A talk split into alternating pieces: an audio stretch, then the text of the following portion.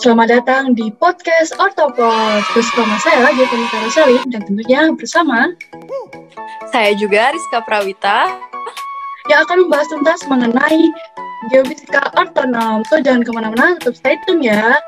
Nah teman-teman, di sana apa kabar nih? Semoga teman-teman semuanya sehat selalu ya. Oh ya, karena berhubung masih pandemi, Eh, nggak uh, akan putus-putus aku ingetin buat teman-teman untuk selalu pakai hand sanitizer, masker, dan juga selalu patuhi protokol kesehatan agar terhindar dari virus corona. Amin. Amin. Uh, jadi buat sobat Geofis di rumah, podcast kali ini merupakan podcast pertama, episode pertama untuk podcast kita di periode yang baru yaitu periode Arunika uh, di sini bakalan ada tiga episode yang akan menemani kegabutan teman-teman sekalian. BTW, semuanya apa kabar? Baik, Rizka. Kalau di sana, Rizka, apa kabar? Alhamdulillah di sini baik juga. Wah, syukur deh. Senang dengarnya kalau Rizka sehat selalu. Oh ya, nah seperti yang aku katakan tadi, pada podcast kali ini kita akan membahas seputar himpunan kita loh, yaitu himpunan geofisika ortonom. Nah, khususnya pada periode Arunika yang diketuai oleh Bang David. Iya nih, bahasan kita kali ini bakalan seru banget karena uh, di bahasan kali ini buat temen-temen yang pengen kenal lebih dekat sama himpunan mahasiswa teknik geofisika khususnya di periode Arunika bisa banget nih di sini. Ya, bener banget. Hari ini kita bakal datangin narasumber yang tentunya bakal uh, menjawab kekepoan aku, Rizka, dan juga teman-teman Jobis di luar sana. Uh, tentunya hari ini kita bakal datengin siapa lagi kalau bukan Bang David Septianto yang merupakan Ketua HMTGF Ortonom periode 2021-2022. Selamat datang Bang David. Halo, terima kasih udah diundang ya di acara uh, Orto Podcast ini. Terima kasih buat teman-teman panitia juga uh, sudah mempersilahkan lah saya di sini sebagai uh, yang diinterview. Iya, Bang David. Di sana apa kabar Bang? Sehat kan Bang ya? Alhamdulillah uh, sejauh ini uh, masih sehat dan semoga sehat terus lah ya. Buat semoga kalian juga sehat terus lah ya. Amin. Oh iya, sebelum kita bincang-bincang lebih dalam lagi nih bareng Bang David buat bahas himpunan kita. Sebelumnya kami dari pihak panitia mengucapkan terima kasih kepada Bang David yang sudah meluangkan waktu untuk hadir di podcast Ortonom kali ini. Dan di sini kita bakalan kepo-kepoin ya Bang mengenai himpunan kita ke depannya bagaimana di kepemimpinan Abang. Siap. Dan biar tambah akrab nih Bang sama sobat Geofis di luaran sana yang lagi dengerin kita. Rizka pengen Bang David kenalin diri dulu dong ke kita semua. Oke oke. Uh, perkenalkan uh, nama lengkap saya itu David Septianto Mahmud. Sekarang saya dari uh, GP 2018. Uh, saya sekarang tinggal di Bekasi uh, karena sudah nggak ngekos ya biasanya sih ngekos di Jakarta. Karena sekarang lagi pandemi kita di uh, sekarang di Bekasi itu sih paling kalau perkenalan singkat dari saya Wah, salam kenal ya Bang David ya. Nah, tapi aku masih kepo nih Bang tentang Bang David nih. Bang David nih selama kuliah ini kan kita online kan ya, udah hampir 2 tahun nih. Dan apalagi pandemi, nggak bisa ke mana-mana. Terus juga sekarang udah liburan. Tapi Bang David pasti tentunya masih sibuk dong. Kan ketua himpunan itu. Nah, sekarang sibuknya lagi ngapain aja nih Bang? Mungkin baru bahas proker baru atau apa nih Bang? Oke, okay. Kalau sekarang ini sebenarnya uh, kita udah uh, banyak persiapan sih, banyak persiapan kita udah karena gini uh, banyak program kerja itu yang kita mulai dari uh, mulai Agustus sampai nanti mungkin ramenya itu penuhnya sampai Desember ya makanya kita perlu rapi-rapi uh, uh, mungkin sekarang yang banyak diurusin ya tentang itu ngerapihin proposal yang masuk, terus kalau ada yang direvisi kita revisi dan segala macam. Kemudian mungkin di luar organisasi uh, mengembangkan diri aja sih sama nyari-nyari kuliah uh, ini ya, kuliah kerja praktik ya.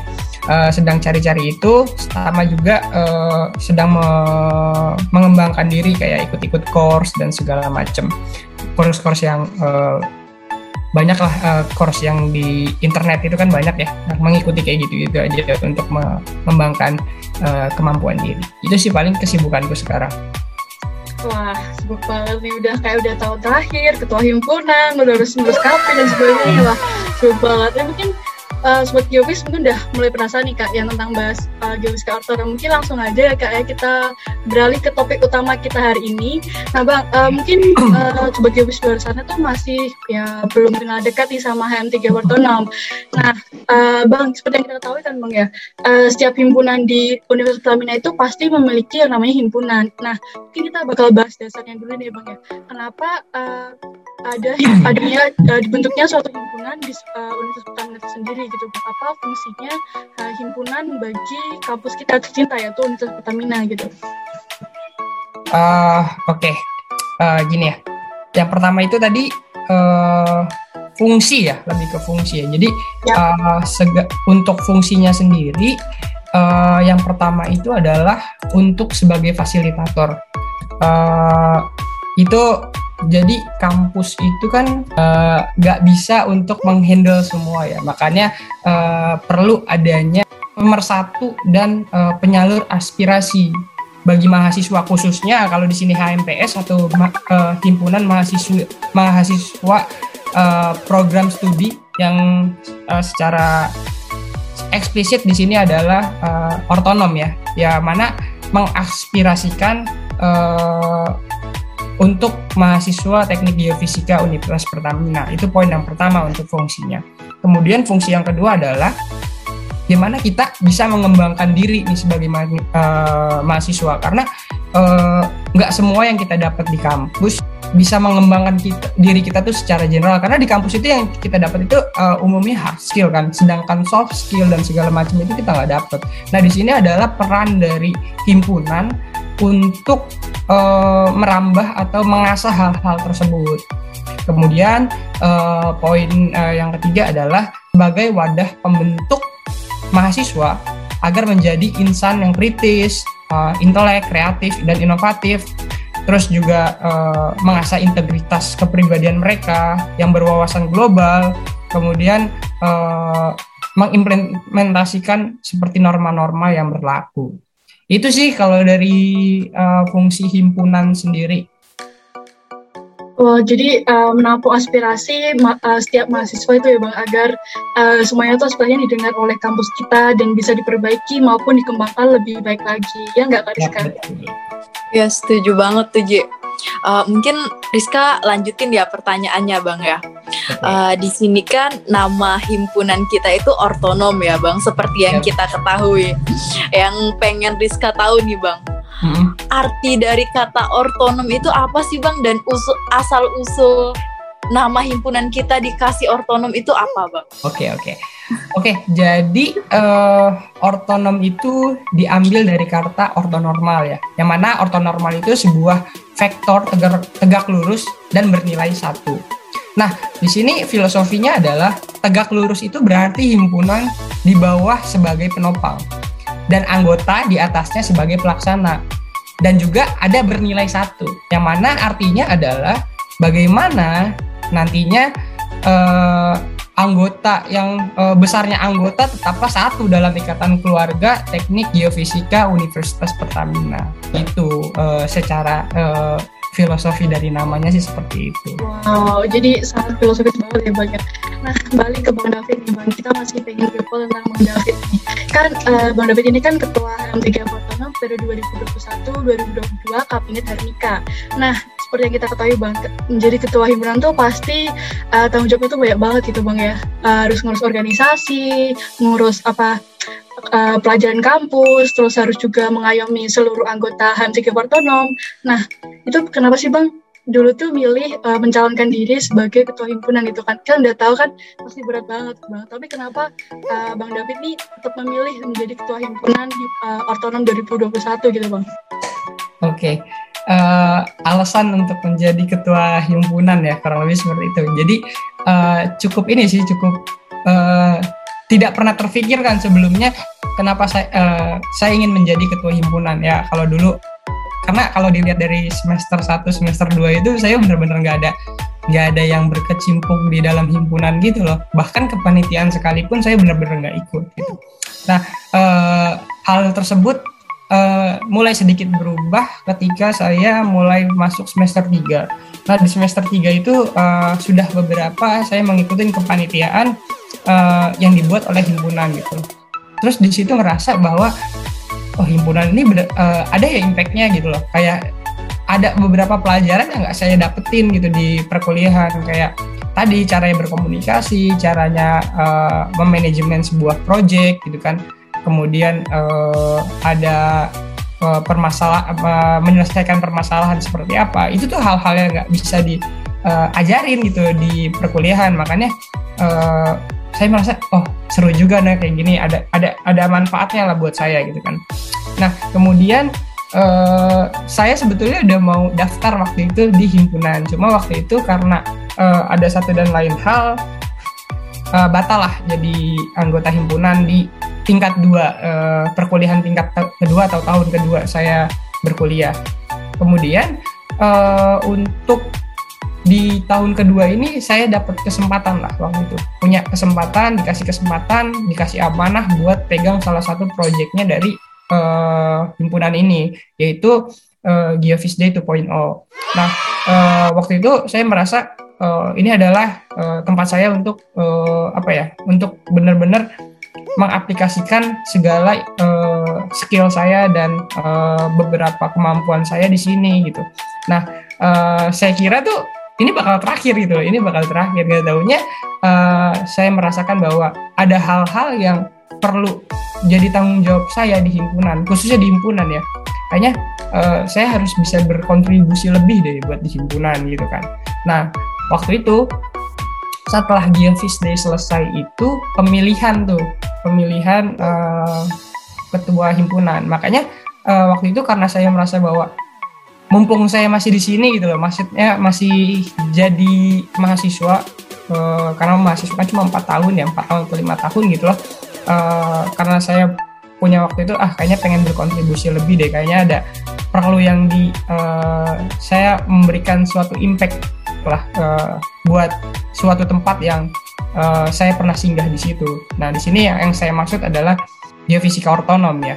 Nah, uh, selain itu pun saya merasa bahwa uh, di sini akan memberikan saya banyak pelajaran gitu, banyak uh, memberikan pelajaran, kayak tanggung jawab, rasanya komitmen kayak gimana. Walaupun saya tahu waktu itu uh, kalau mikir ke depan nih pasti banyak banget yang dikorbanin kayak waktu gitu kan. Pas mau daftar-daftar tuh kayak wah pasti banyak banget yang dikorbanin dan segala macam. Tapi dibalik apa yang kita korbanin pasti ada yang kita dapat juga kan. Kayak uh, kamu ngasih pengorbanan berapa, ya itu yang akan kamu dapat nantinya. Nah, uh, setelah mikir kayak gitu, uh, kayaknya boleh deh dicoba gitu loh uh, untuk memberikan atau uh, kontribusi lebih buat uh, sebuah himpunan khususnya di ortonomi. Kurang lebih dulu gitu sih uh, ceritanya. Wah, jadi uh, selain untuk uh, kita tuh nggak harus melulu harus uh, mencari pengalaman tuh lewat perkuliahan, tapi juga bisa melalui organisasi ya bang ya. Apalagi uh, suatu organisasi itu menurut aku pribadi juga sama sih bang, nggak nggak hanya berimpact kepada diri sendiri, tapi juga dapat berimpact ke orang lain gitu. Apalagi uh, organisasi otonom pasti juga pasti setiap anggota yang mengikutinya tuh berimpact untuk diri sendiri dan orang lain. Ya nggak Kariska? Kariska kan juga anggota otonom kan ya? iya, setuju banget tuh sama pertanyaan Bang David tadi. Kalau kita terus-terusan mikirin kuliah terus, kita tuh nggak punya temen gitu loh. Kalau bagi aku tuh bang, kita gabung di sini tuh kita nambah keluarga baru gitu loh.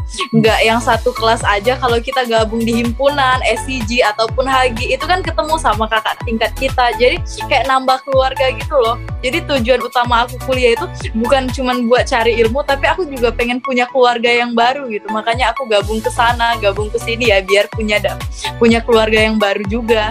Oh iya nih Bang, uh, mungkin Rizka bakalan lanjut ke pertanyaan selanjutnya. Kalau tadi Bang David udah jelasin tuh arti kata ortonom, sekarang Rizka pengen kepoin di kepemimpinan Abang ini ada yang namanya Kabinet Arnika.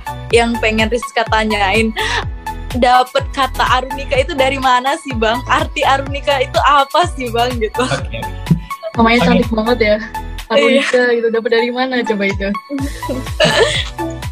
Saya jawab ya. Jadi gini, dulu itu uh, awalnya gini, setiap kabinet itu kan pasti uh, punya ya. Setiap periode ini kan pasti punya kabinet ya. Supaya apa sih? Supaya nanti dikenal itu ya kabinet ya, bukan periode nama saya, bukan periode David atau segala macam atau pe periodenya 2021 2020. Tapi saya ingin itu dikenal sebagai uh, ada suatu nama yang dikenal itu sebagai sebagai kita karena yang kerja di sini bukan cuma saya, tapi kita semua uh, yaitu pengurus. Makanya uh, yang merepresentasikan semuanya tuh uh, apa sih gitu kan. Nah, waktu itu tuh uh, sempat jadi brainstorming bareng-bareng.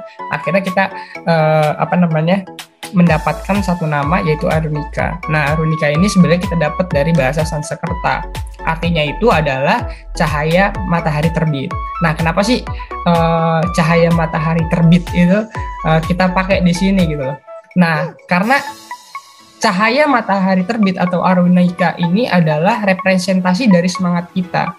Uh, setiap uh, kita lagi ini loh, kayak setiap pagi itu selalu ada semangat yang baru, uh, selalu ada harapan baru gitu kan. Nah, karena uh, hal tersebut kita tuh mau ada semangat baru kita yang orang-orang baru di sini kan?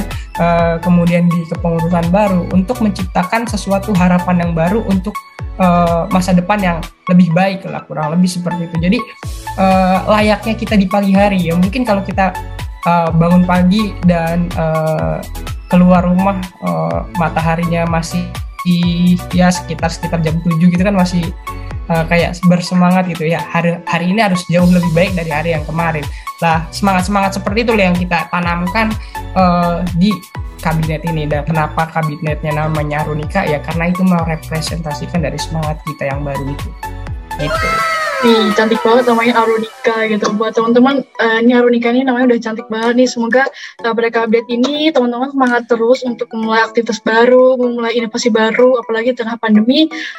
Jangan putus semangat, tetap cari inovasi baru. Nah, Bang, uh, kita udah udah duluan kali ya bang bahas tentang filosofi himpunan nih bang. Nah sekarang aku mau tanya tentang workflow di himpunan itu sendiri bang. Nah seperti yang kita ketahui waktu kabinet tahun kemarin kabinetnya bang Aldi ya kemarin itu kan menggunakan pembagian jobdesknya itu sesuai divisi divisinya masing-masing. Nah tapi di kabinetnya bang David ini kan ternyata uh, bang David uh, memberikan inovasi baru yaitu uh, memberikan uh, job desk itu sesuai dengan bidangnya masing-masing. Nah, kenapa tuh bang diganti uh, waktu kegiatannya dari divisi menuju ke bidang gitu? Apakah ada uh, motivasi tersembunyi atau ada gimana bang ini? Oke, okay, jadi uh, sebenarnya uh, untuk memindahkan ini lebih kayak ke administratif aja sih.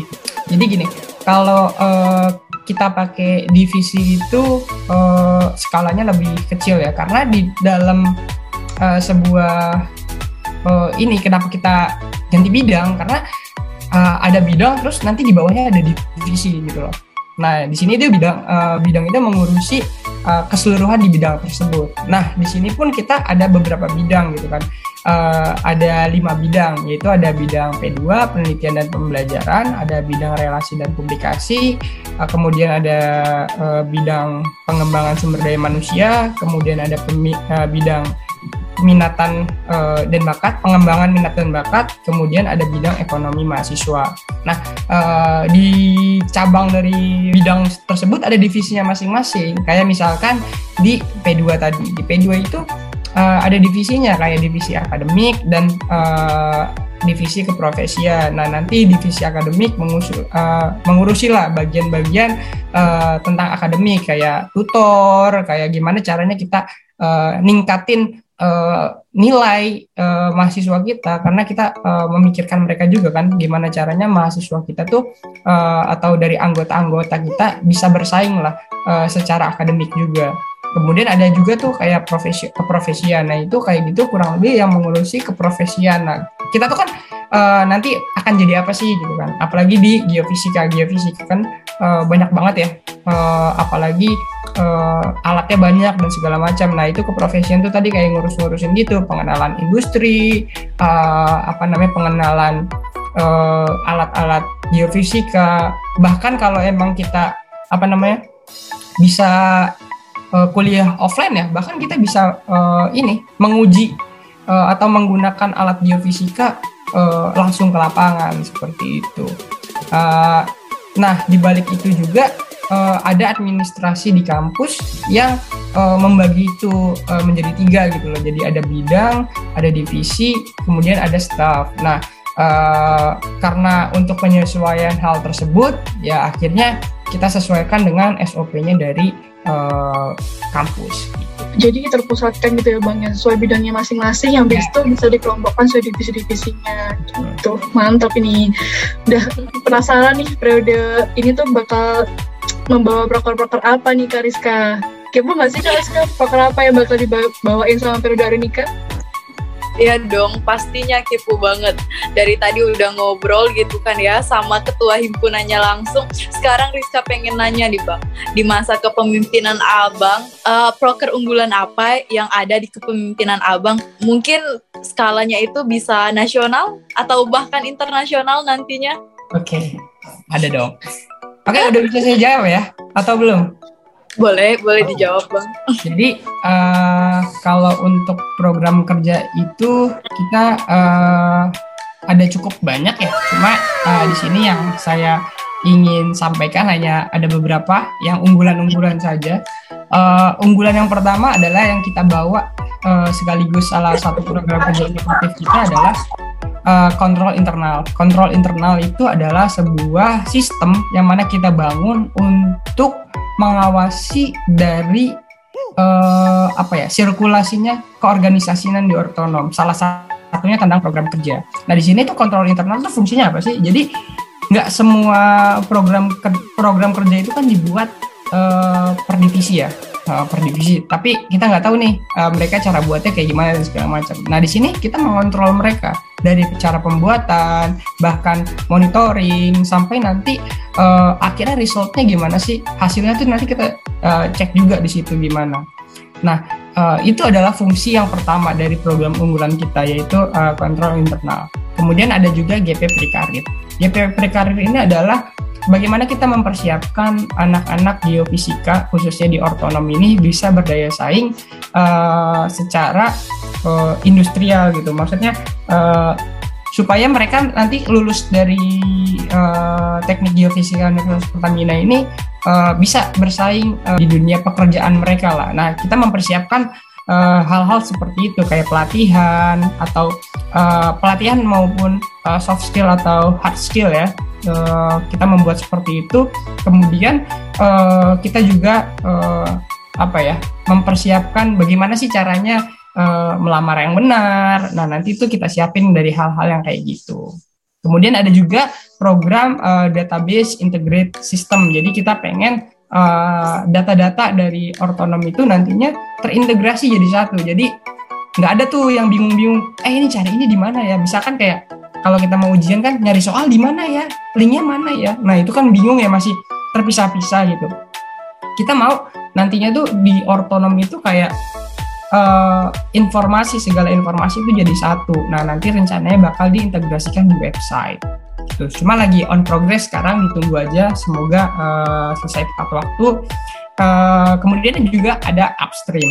Nah, upstream ini skalanya internasional. Jadi uh, ini adalah program kerja gabungan atau kolaborasi dari FTP yaitu uh, himpunan uh, dari program studi geologi dan uh, teknik perminyakan Universitas Pertamina. Jadi upstream ini uh, semacam perlombaan untuk anak SMA yang mana dikhususkan untuk anak SMA baik dari dalam negeri maupun di luar negeri. Nah di luar negerinya ini kita khususkan lagi uh, difokuskan di Asia Tenggara dulu. Nah sekarang targetnya itu kurang lebih kita bisa mendapatkan minimal uh, di tiga negara. Ada perwakilan dari tiga negara. Semoga itu bisa tercapai. Kemudian juga ada Crane. Nah, Crane ini sebenarnya uh, disnatalisnya yang sebelum-sebelumnya gitu. Cuma kita kasih nama sekarang Crane. Crane itu adalah create dan innovate together gitu loh. Jadi di sini adalah bagaimana kita caranya bisa uh, memberikan membuat sesuatu yang lebih inovatif gitu. Jadi uh, kita mau di sini jadi sebuah fasilitator uh, orang-orang memberikan karyanya, memberikan uh, inovasinya di sini, uh, menuangkannya lah di sini. Nah di situ nanti kita sampaikan di uh, train ini. Nah nanti itu kayak ada acaranya itu semacam tampilan seni dan budaya, perlombaan, uh, kemudian ada talk show dan webinar internasional bahkan uh, kemudian ada penampilan-penampilan uh, seperti itulah kurang lebih. Kemudian uh, yang terakhir adalah international benchmark.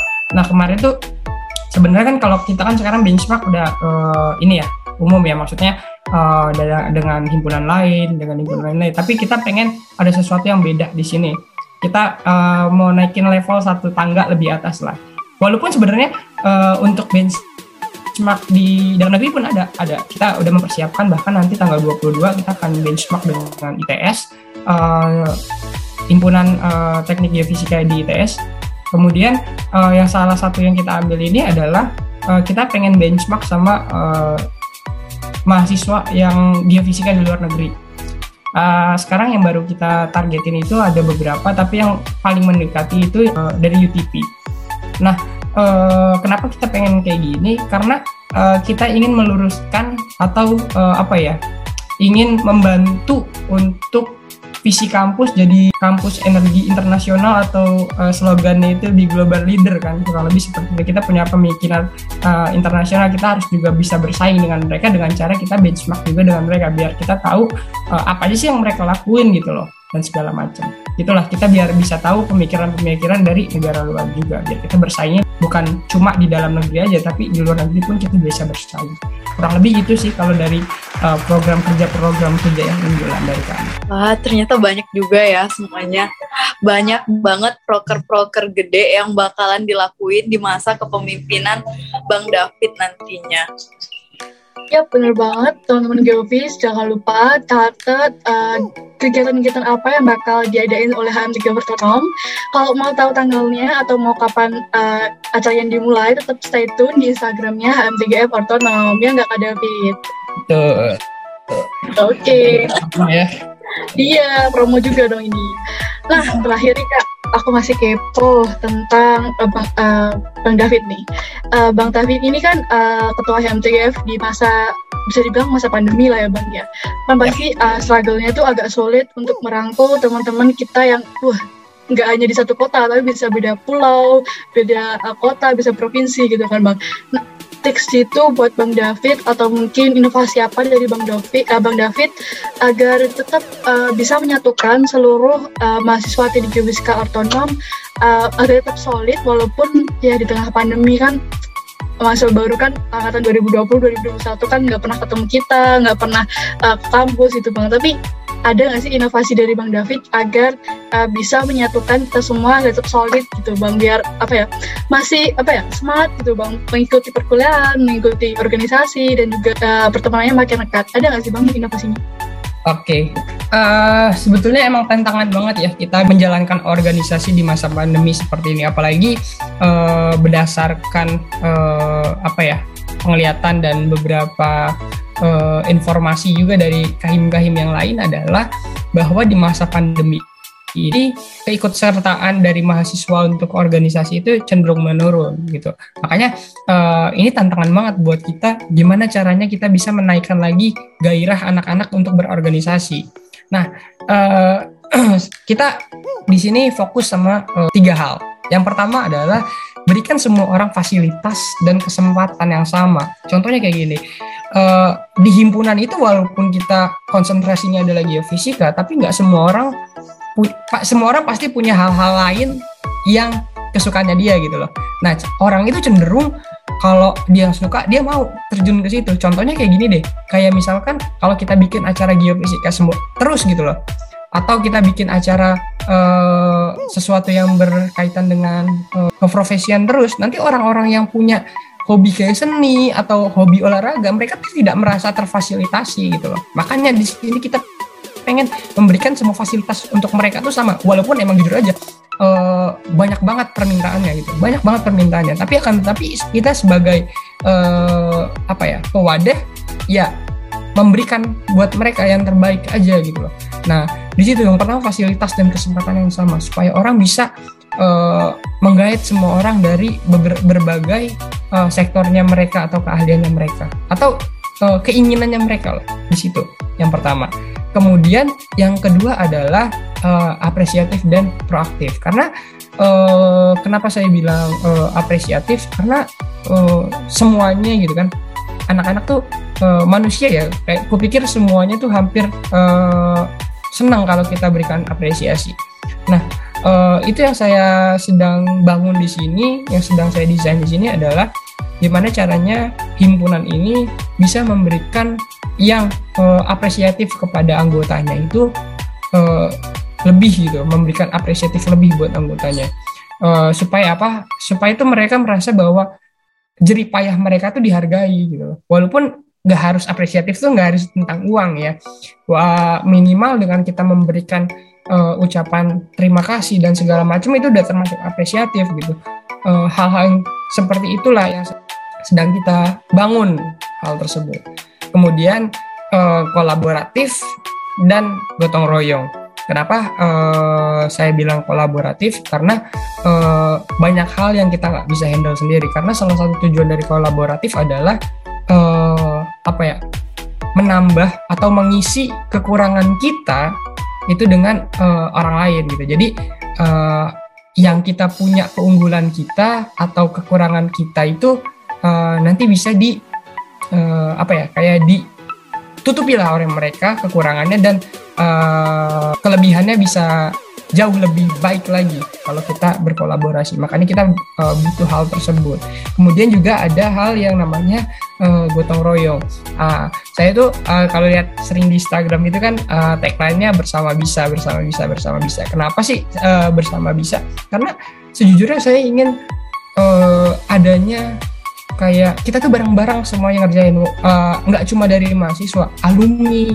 Kita pengen semuanya itu uh, apa namanya tetap menjadi satu. Kayak tadi namanya ortonormal gitu kan.